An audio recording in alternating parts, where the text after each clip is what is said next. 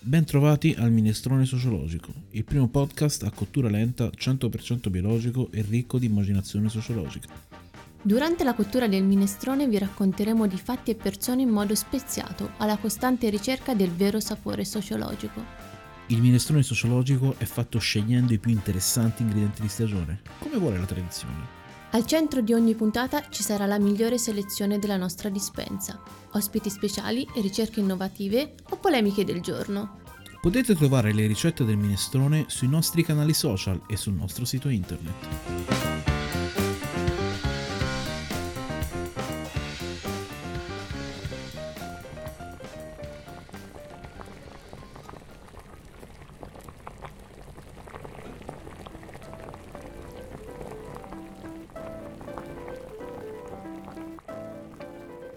Direi che possiamo iniziare. Questa è eh, la puntata del podcast dell'opificio sul genere e eh, me ne occuperò io che sono Raffaella Maiullo e la mia collega che sono Elena. E allora noi eh, cercheremo di fare un po' una panoramica sulla, sugli studi di genere, ovviamente in ambito sociologico, cercando di integrare quelle che sono le nostre competenze e conoscenze, ma anche le nostre esperienze, eh, sia in ambito di ricerca, ma eh, anche nel, nell'ambito della nostra vita quotidiana, perché eh, essendo diciamo persone di, di, di, di sesso femminile e di genere femminile ci siamo eh, ritrovate assolutamente a uh, vivere in una condizione eh, dove, dove, il genere è, è fortemente eh, diciamo eh, vivibile da, dal punto di vista proprio biografico. E questo penso che tutti e tutte eh, debbano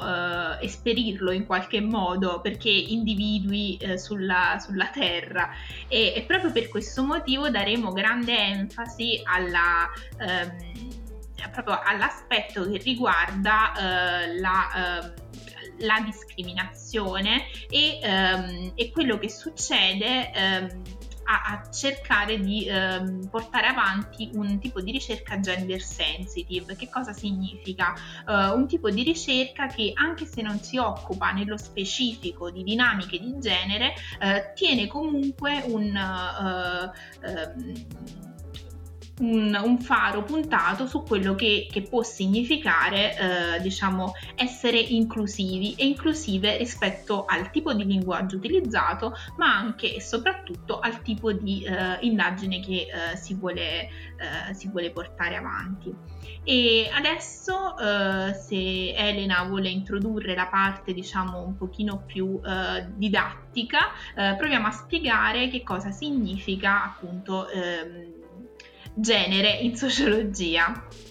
Sì, allora intanto ehm, partiamo con una piccola premessa, cioè che il tema è particolarmente delicato proprio perché ultimamente si assiste a una grande produzione o di podcast o di libri e quindi ehm,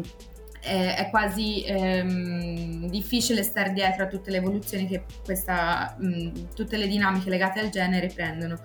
Um, però secondo noi è utile partire dalla definizione di genere e dalla distinzione eh, tra sesso e genere. In particolare,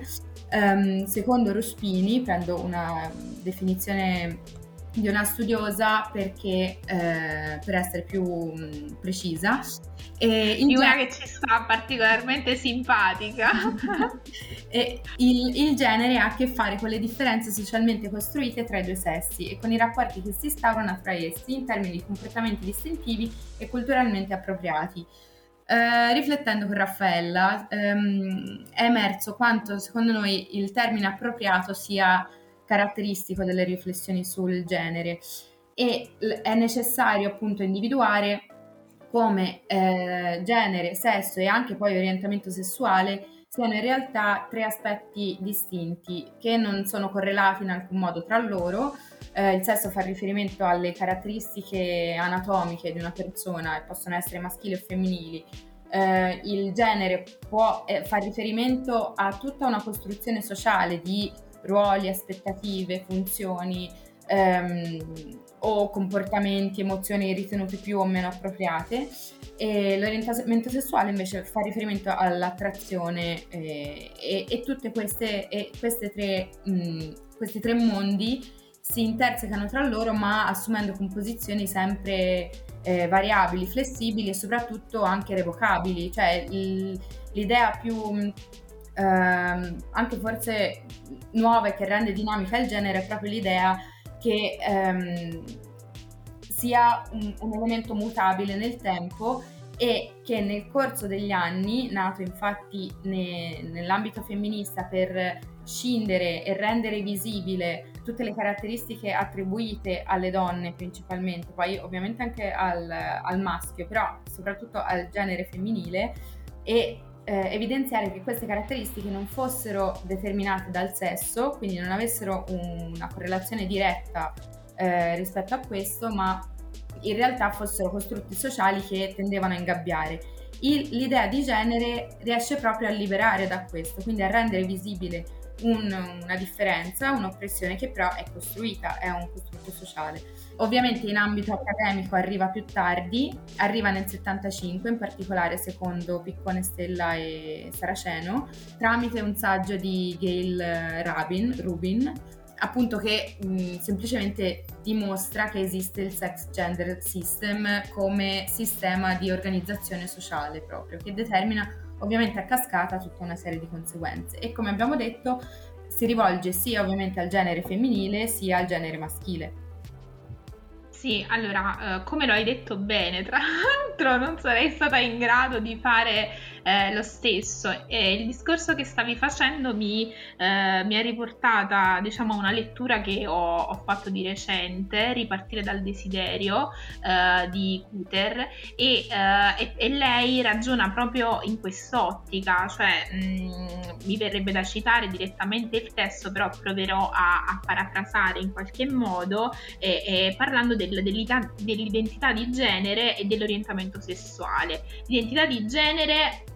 Mm, è stata data dalla società in qualche modo, no? Si dice tu sei un maschio e tu sei una femmina partendo da tutta una serie di, di presupposti, però l'orientamento sessuale si scopre e si forma eh, sulla base di quello che noi desideriamo e non il contrario e questo discorso chiaramente è applicabile con, certo, con, un certo tipo di maturità culturale anche al genere, cioè io posso assolutamente avere un genere di riferimento che mi è stato dato perché magari eh, da prima che io nascessi eh, è stato scoperto che io eh, sono biologicamente donna o uomo, mi viene affidata e affibbiata un'identità di genere, ma io posso cambiarla nel corso della mia vita. E perché non mi sento eh, legata a quella che mi è stata data e perché eh, ho, diciamo, mi sento più vicina a un altro tipo di sensibilità. Eh, quindi assolutamente attuale e, eh, e interessante come, come, riflessione. Sì, e questo ehm, mi porta anche a tutto il discorso che spesso abbiamo affrontato eh, con Raffaella rispetto al corpo, quindi alla costruzione sociale del corpo che si caratterizza in letteratura è veramente sterminato la, la, produzione riguardo a questo, proprio perché è in realtà un crocevia di significati un, un, e anche un veicolo che può essere utilizzato effettivamente, però è molto strutturato, molto carico di significati, molto predefinito anche, quindi appunto come, come dicevi uno già nasce che già ha delle costruzioni, come anche dimostrato una tesi di una nostra collega davvero molto interessante, eh, già prima di nascere, dal momento in cui si conosce il sesso, il, il, sì, il sesso, perché poi il genere appunto lo scopriremo più avanti, questi sono ovviamente tutti gli allenamenti che anche noi dobbiamo fare in termini di linguaggio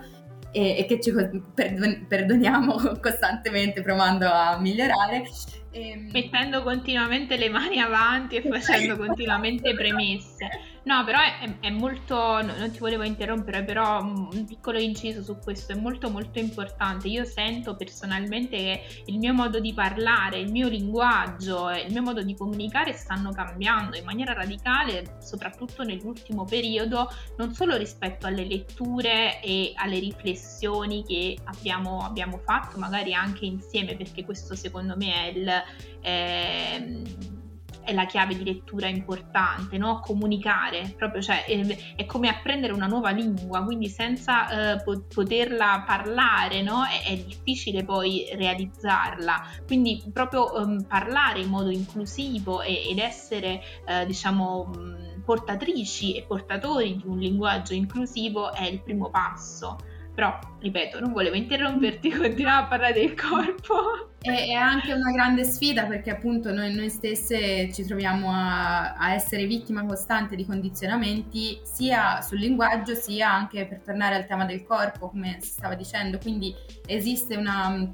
una costante tensione tra, tra il, um, i condizionamenti che abbiamo assorbito, tra la struttura della società che è ancora assolutamente presente in termini di, di sessismo. Chiamiamo le cose con loro no. e, e, questo appunto risente, e, e, quindi noi risentiamo di tutto ciò. La, la cosa è che ci perdoniamo proprio perché c'è un continuo sforzo sia per capire visioni diverse dalle nostre, ovviamente perché la nostra prospettiva è comunque limitata, anche se, se intendiamo occuparci di questo, di, del genere e di tutto questo sistema eh, tuttavia, ovviamente, l'apertura è in questo senso e il corpo è un grande strumento, ovviamente mh,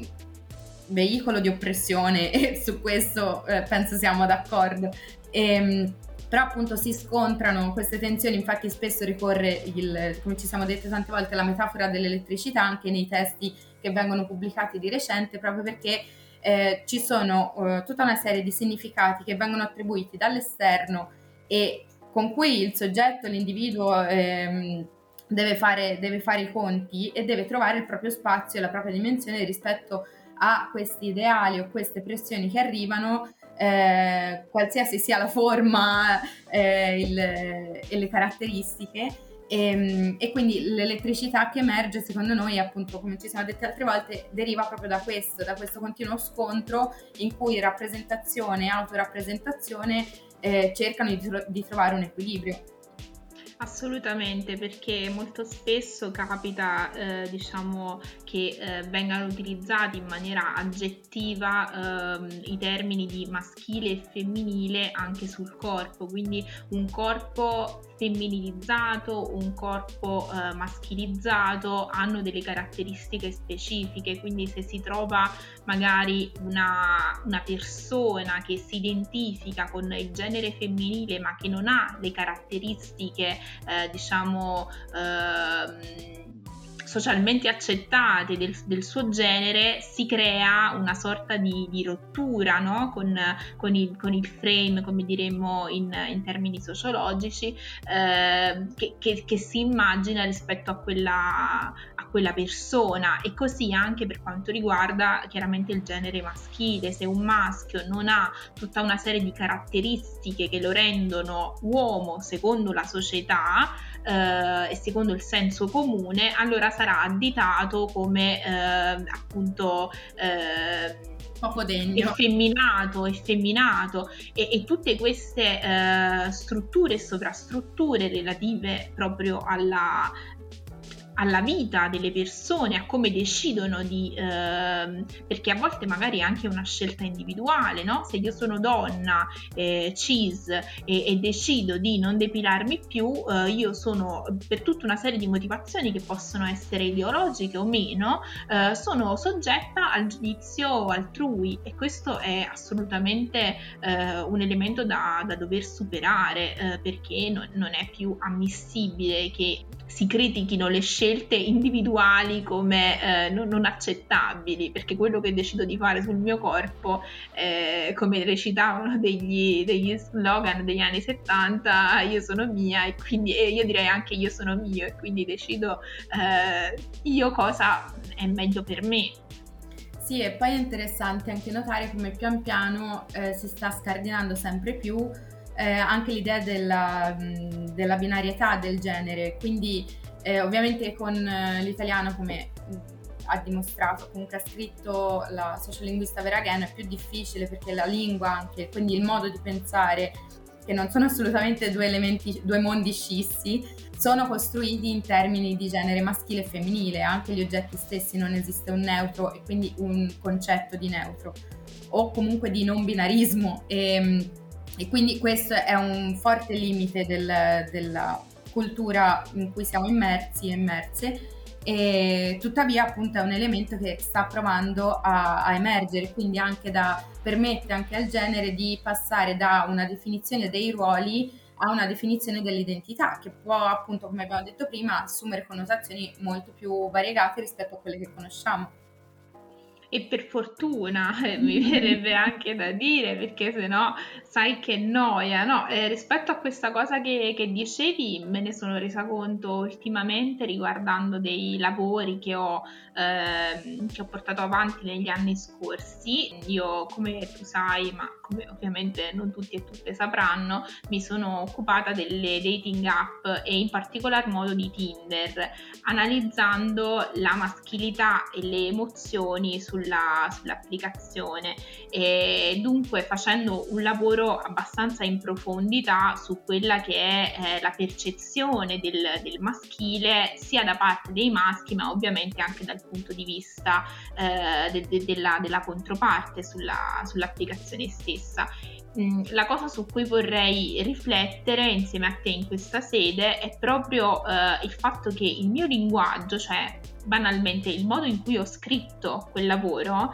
anzi nel modo in cui ho scritto quel lavoro io non mi riconosco più perché non ho utilizzato un linguaggio inclusivo, quello che stiamo cercando di eh, diciamo portare avanti eh, in, questo, in questo momento. Ed è interessante come anche cose che noi stessi abbiamo fatto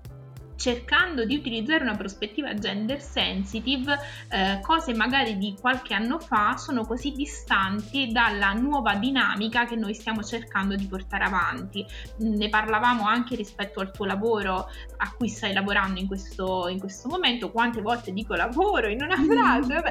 e, ehm, come fosse necessaria una premessa alla ehm, una premessa ovviamente di natura linguistica e mh, sulla eh, capacità, possibilità di comunicare un messaggio piuttosto che un altro al lavoro stesso, quindi alla scrittura del testo. E chiaramente non vogliamo diventare estremiste da questo punto di vista perché gli estremismi non, non, non hanno, cioè, non portano mai eh, Mm, ah, vedo che non sei fortemente d'accordo, però eh, diciamo ehm, immaginiamo no, t- tutta la letteratura mm, diciamo eh, prodotta finora. Ovviamente sarebbe impossibile immaginare in, tutte, in, tutti i libri, in tutti i testi, una premessa dove si parla di eh, inclusività linguistica, eccetera però io mi auguro e auspico che chiaramente ognuno e ognuna riesca a trovare una, uh, un indirizzo che vada però in, in quella direzione, la, nella direzione dell'inclusività. Sì, infatti, eh, scusami. No, no, vai. Eh, no, però è ragionissimo, è proprio come dici, soprattutto per la, la, difficoltà di scrivere, provare a scrivere in questo senso, a parte accorgersi che nonostante gli sforzi qualche errore c'è, però questo ok ehm, più che altro è ehm, il fatto che scontrandosi col dato di fatto eh, tante situazioni sono davvero difficili da risolvere perché è proprio insito nel pensiero, perciò anche rigirare le frasi o dare un nome alle cose è a volte difficile, non esistono i termini, perciò e, e questo lascia la responsabilità al singolo eh, o alla singola eh, studioso studiosa o comunque chi, scrittrice, scrittore di prendere delle, delle, decisioni, che è un'opzione perché fino a che non c'è una regola condivisa ovviamente può andare in questo senso. Tuttavia eh, lascia anche un, una difficoltà maggiore, cioè mh, eh, che sia la schwa, che sia la ripetizione maschile e femminile che comunque ha il limite del binarismo, che sia l'asterisco, eh, tutti hanno delle, dei pro e dei contro con cui però si scontra eh, il singolo e la singola, quindi è auspicabile, come dicevi te, che ci sia una, mm, una regola comune con cui tutti possiamo, possiamo procedere. Sì, in realtà più, più, che di regole io parlerei di, di, di convenzioni, nel senso che um, come, come, spesso riporta anche Veragheno, uh, le parole esistono dal momento in cui noi iniziamo a utilizzarle, cioè una nuova parola prende corpo, senso, quando nel linguaggio viene, inizia ad essere eh, comune. E quindi il nostro lavoro non soltanto in quanto ricercatrici ma soprattutto in quanto persone che parlano la lingua italiana è proprio questo, quello di cercare in tutti i modi di includere nel linguaggio eh, questi nuovi termini che possono essere eh, banalmente ma non così banalmente la declinazione al femminile di alcuni lavori che fino a questo momento non avevano una loro declinazione al, al femminile, ma anche il contrario, declinazione di lavori tipicamente, culturalmente e tradizionalmente femminili, femminilizzati nella cultura italiana che abbiano un corrispettivo maschile. Questo chiaramente non stravolgendo eh, la, la lingua, ma perché no, eh, stravolgendone alcuni aspetti, perché è giusto che se la società cambia, matura e migliora, debba farlo anche il suo modo di, di, di comunicare. Quindi mh, assolutamente d'accordo. Sì, certo, e, e anche un, un, altro aspetto sempre legato al nostro lavoro è proprio la, l'attenzione al genere in ambito di studio quindi eh, non solo dedicarsi a temi prettamente femminili, ma come detto te altre volte, considerare il, il genere come un elemento determinante in tutti gli aspetti che si possono ricercare. E quindi mh, non so se hai qualcosa da aggiungere su questo, però ehm, secondo me è davvero rivoluzionario. Anche sto leggendo un libro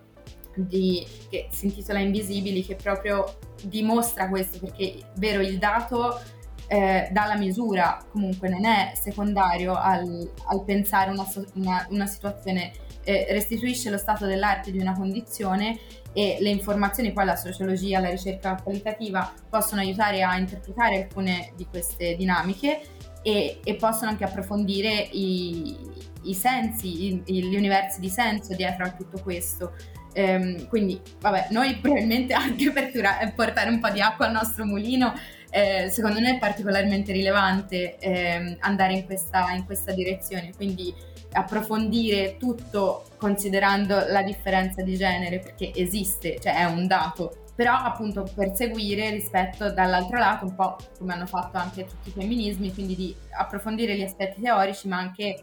comunque in qualche modo militare e quindi avere un, un elemento di, che fa riferimento al movimento e quindi eh, provare a portare quello che si scopre nella realtà poi quotidiana, perché è quello che fa la differenza, almeno secondo me.